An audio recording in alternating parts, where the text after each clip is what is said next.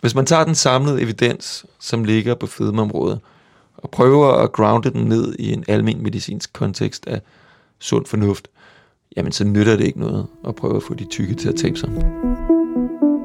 I de sidste 50 år er der kommet flere og flere overvægtige, så meget at alle er enige om at kalde det for en fedmeepidemi. I dag er over halvdelen af den danske befolkning overvægtige med et BMI på over 25. Det vil altså sige, at det i dag ikke længere er normalt at være normalvægtig. Fedme øger risikoen for en lang række sygdomme. Det ved vi godt. Sukkersyge, hjertekarsygdomme, slidgigt osv. Tilgangen til det indtil nu har i høj grad været, at de overvægtige skal tabe sig. Men skal de nu også det? I de sidste 10 år har der været en stigende kritik af denne strategi. Slankekursparadigmet er det blevet kaldt. Vi har kritikerne med os i studiet i dag. Rasmus Køster Rasmussen, du er postdoc ved Københavns Universitet ved Forskningsenheden i Almen Praksis og forsker i fedme.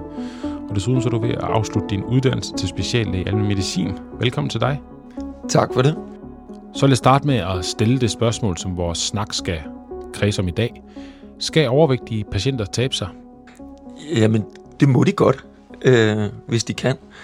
Øh, og, øh, og jeg tror, man kan sige, at de øh, tykke, som øh, kan tabe sig, de har tabt sig.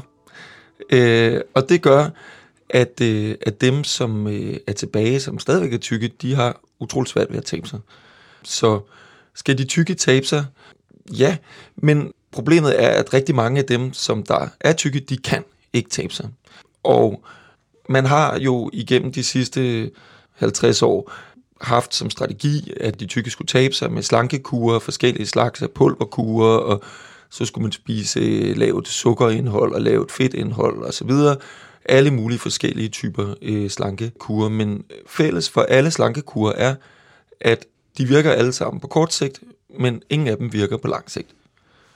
Og når jeg siger, at de ikke virker på lang sigt, så er det måske heller ikke helt retfærdigt, fordi man kan faktisk med meget store, grundige interventioner godt opnå et blivende vægttab på 3-4 kilo i gennemsnit. Og det er, kan man sige, de største og flotteste studier, der er lavet inden for det her. Jamen det er, øh, viser, at øh, man med indsats, med slankekur, stor slankekur upfront, med øh, pulverkur og så videre, og opfølgning med madlavningskurser, og med emotionshold, og med psykologbistand, og gruppestøtte og øh, opfølgning fra, øh, fra dem, der har lavet projekternes side og så videre igennem mange, mange år, jamen så kan man opnå de her 3-4 kilos øh, øh, vægttab i gennemsnit. Og øh, så kan man sige, hvis man vejer 130 kilo, hvad er så 3-4 kilos vægttab? Det batter jo ikke meget. Øh, så det er derfor, jeg siger, at der ikke er nogen slankekur, der virker på lang sigt. Når det er sagt, så er det selvfølgelig øh, jo et gennemsnit. Og det dækker over, at der er nogle få, for hvem det lykkes, og det er også de historier, vi kender fra praksis, og det er nok de historier, vi godt kan lide at huske på, som praktiserende læger, at øh, nogle gange så går det godt. Øh, og, øh, men, men dem, så, og dem er jeg jo ikke bekymret for. Det er jeg sådan set glad for, at der er nogen, der kan, øh, som formår at, at tabe sig og opnå en øh, normal vægt. Mit problem, det er øh, med det store flertal, som ikke opnår en øh, normal vægt. Det er sådan, at vores vægt den er i meget høj grad biologisk bestemt. Og så er den selvfølgelig også bestemt af det samfund, vi lever i. Ikke? Vi lever i et samfund, hvor vi overhovedet ikke behøver at røre os. Øh, vi kan ja, gå direkte fra vores hus ud i vores bil og køre hen på vores arbejde, sidde på vores kontorstol og køre hen og hente vores børn i vuggestuen og tilbage igen, uden at bevæge os. Og samtidig så er der masser af mad, som smager helt vildt godt til rådighed. Så dem, som er biologisk øh, disponeret for, fedme, jamen de bliver meget nemt øh, tykke i, i vores samfund. Og det er det, som jeg har et problem med, det er, at vi øh, fra sundhedsvæsenets side og fra samfundets side øh, stiller en forventning til øh, individet, til ja, det overvægtige individ, om at nu skal de tabe sig. Øh, og for dem, der går, hvor det går godt, ja, så er det jo godt, men det store flertal, de kan ikke tabe sig.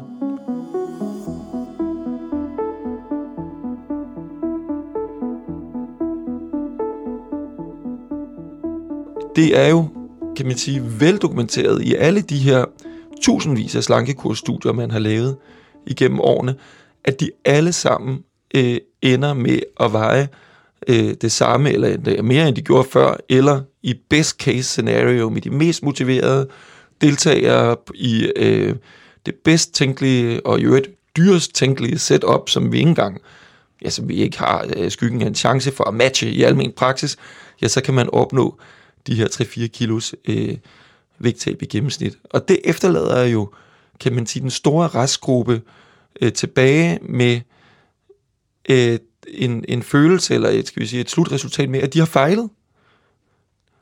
Først så har vi opsporet dem i almen praksis, eller hvor man jo har opsporet dem henne og sagt, hør, din krop, den er vist øh, forkert, ikke? du er vist lidt, lidt tyk, ikke? Monika, du skulle til at tabe dig, nu skal du bare se her, hvad vi gør.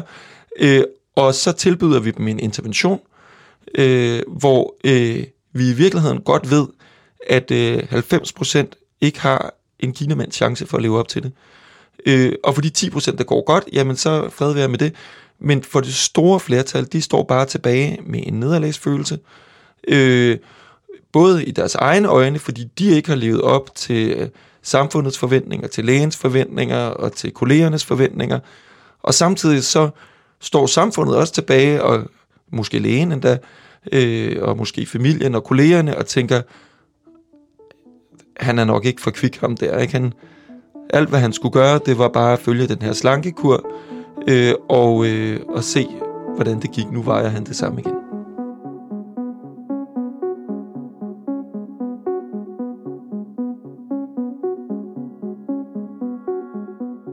Fedme er i meget høj grad biologisk bestemt.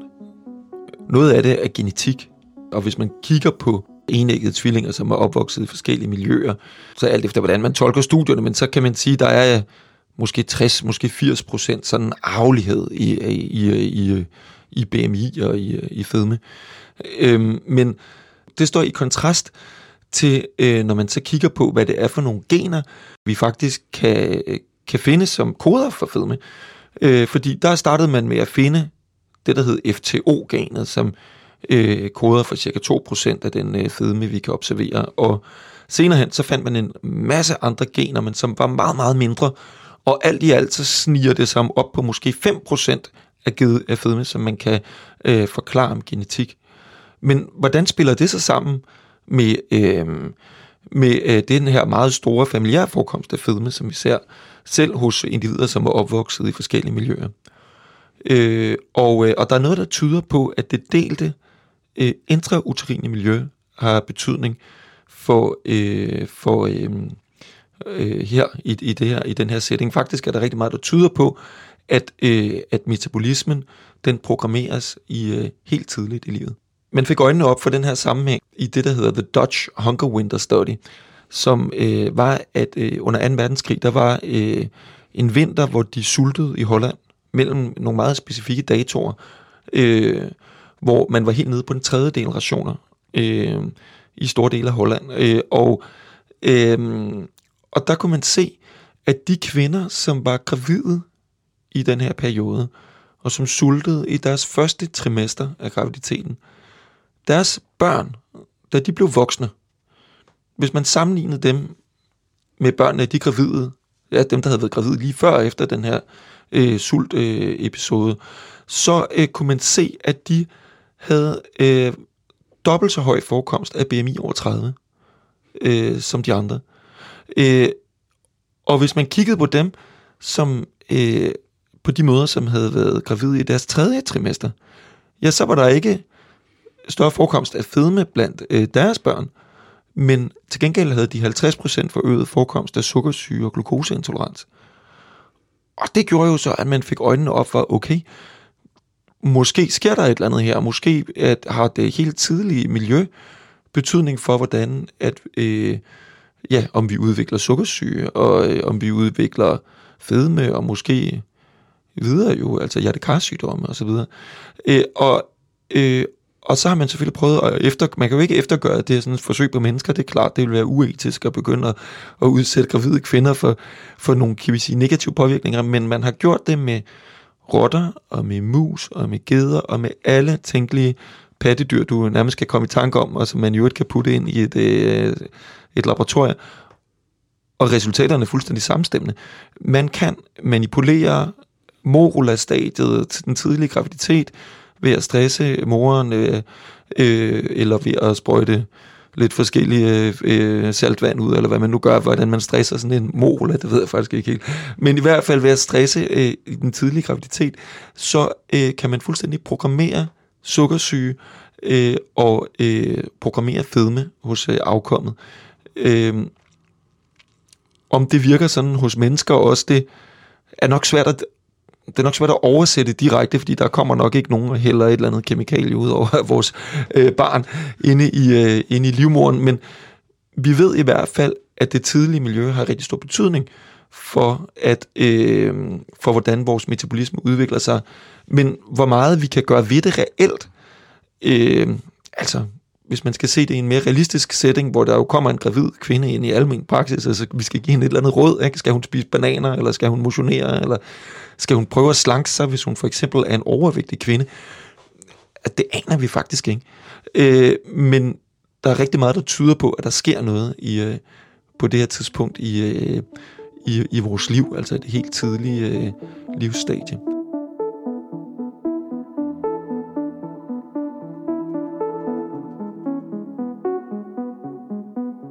Jeg kan rigtig godt genkende det, vi snakker om her med, at man har en overvægtig patient hos sig i sin klinik, og man gør alt, hvad man overhovedet kan for at prøve at, at få vedkommende til at tabe sig, og det lykkes ikke.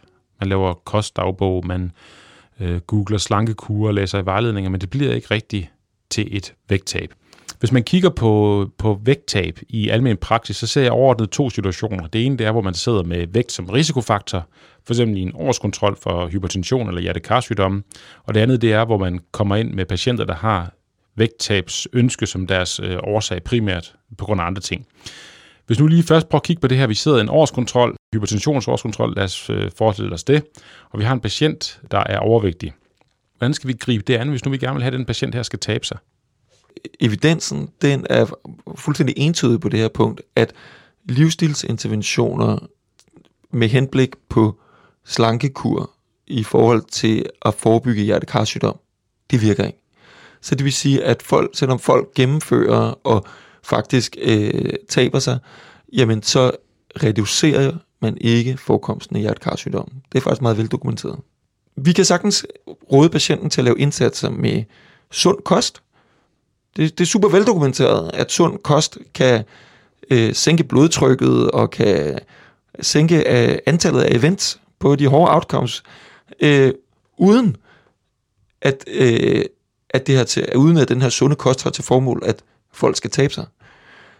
Vi ved også, at indsatser med motion giver en masse sundhed, også i forhold til at sænke blodtryk og i forhold til at sænke blodsukker, og, øh, men også på hårde outcomes, øh, som for eksempel at det bedre smerter i knæene, og det øh, sænker antallet af, af, af, af events og hospitalsindlæggelser og alt muligt.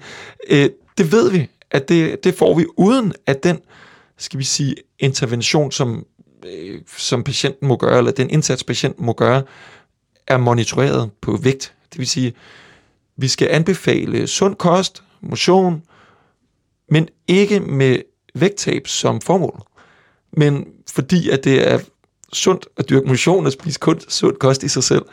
Øh, men sammen med de andre ting, som vi ved, der virker, rygestop, noget med at få patienterne engageret i nogle sociale netværk, for eksempel. Vi ved, hvor super vigtigt det er med sociale netværk øh, for folks sundhed. Så hvis patienterne kan komme med i en gåklub, eller en vinterbadeklub, eller noget, hvor der både er noget motion og øh, noget, noget sund livsstil sammen med øh, nogle sociale netværk, så får vi meget mere ud af det. Hvis vi så tager et andet eksempel, for eksempel hvis jeg nu har en, en kvinde på 35, der vejer 130 kilo og er rigtig ked af sin vægt, og kommer til mig en alene, fordi hun gerne vil tabe sig. Hvordan griber vi den situation ad? Hmm. Ja, dilemmaet her, det er jo, at med den viden, vi har, så er hendes chance for at opnå et blivende vægttab, den er jo lille bitte. Men vi bryder os ikke om at tage håbet fra folk. Det er, det er jo kerne, kerne almen medicinsk værdi, at vi ikke må tage håbet fra folk. Så derfor kan vi ikke bare smide i hovedet på hende og sige, hvor du er, du kan ikke tabe dig. det vil, det vil ikke fungere, eller i mange tilfælde i hvert fald vil det ikke fungere. Så vi er jo ude i noget, hvor vi er, skal finde vores, øh, vores, vi skal finde lægekunsten frem her, og få det her formidlet på en måde, hvor, ja, hvor vi bevarer alliancen med patienten, og jamen, let's face it, det er noget, som formentlig tager nogle konsultationer at komme igennem. Det her, det er overhovedet ikke nogen enkelt patient. Hun har flere problemer. Hun, er, hun har sin overvægt, hun kommer med, men hun har dårlig selvværd, og der er garanteret flere, mange lag i det her, om hvordan hun ser på sig selv, og hvordan hun føler, at andre ser på hende.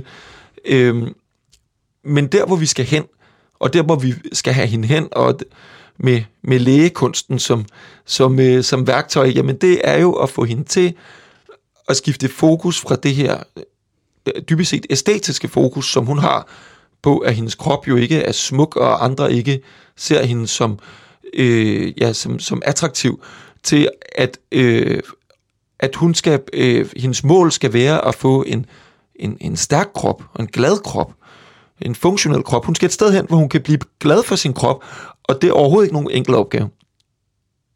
Så hun er sådan en, man, man, man, øh, man indgår et forløb med, og måske er hun også en, man typisk måske vil tage op i sin supervisionsgruppe, fordi som du beskriver, der er ikke noget enkelt, øh, en enkelt løsning på det her. Nej, man kan sige, tilgangen til hende, øh, kan vi sige før, skal vi sige, den traditionelle tilgang til en patient som hende her, var jo være at sætte hende øh, på en slankekur. Men problemet er, at at med den viden, vi har i dag, så er det faktisk uetisk at sætte ind på en slankekur, fordi vi ved godt, at det ikke virker. På den anden side er det også uetisk at tage håbet fra hende og fortælle hende, at øh, sådan er din skæbne. Jeg præsenterede dig i starten programmet som kritiker. Hvad skal du i gang med nu? Mit fokus øh, og mit, mit helt grundlæggende forskningsspørgsmål, som jeg interesserer mig for, jamen det er, hvad skal vi sige til de tykke mennesker i, i almen praksis? Det projekt, som jeg skal i gang med nu, det øh, hedder MoveUp-studiet, øh, det er en forkortelse for motion uden vægttab i almen praksis. Og den grundlæggende idé i det, det er sæt øh, badevægten op på loftet, og øh, find din øh, telefon frem og tænd for skridttælleren, og så skal vi tælle skridt, og ikke tælle, øh, og, ikke, og ikke veje. Og man kan sige, øh, tæl ikke kilo, tæl kilometer. Og jeg synes lige, vi skal lade de ord hænge i luften. Tæl ikke kilo, tæl kilometer. Tak til dig, Rasmus Køster Rasmussen, postdoc og snart færdiguddannet speciallæge i almindelig medicin. Selv tak. Du har argumenteret for dit synspunkt med, at vi skal væk fra at tænke vægttab for vores overvægtige patienter. For der er ikke evidens for, at det virker. Overvægt er en stedig størrelse, som dels beror på vores metabolisme, der til synlædende grundlægges tidligt i fosterlivet, og dels beror på, at vi lever i et samfund med mad i overflod og meget lidt fysisk aktivitet. Mit navn er Christian Føds, jeg er speciallæge i almindelig medicin og redaktør ved Måledskriftet.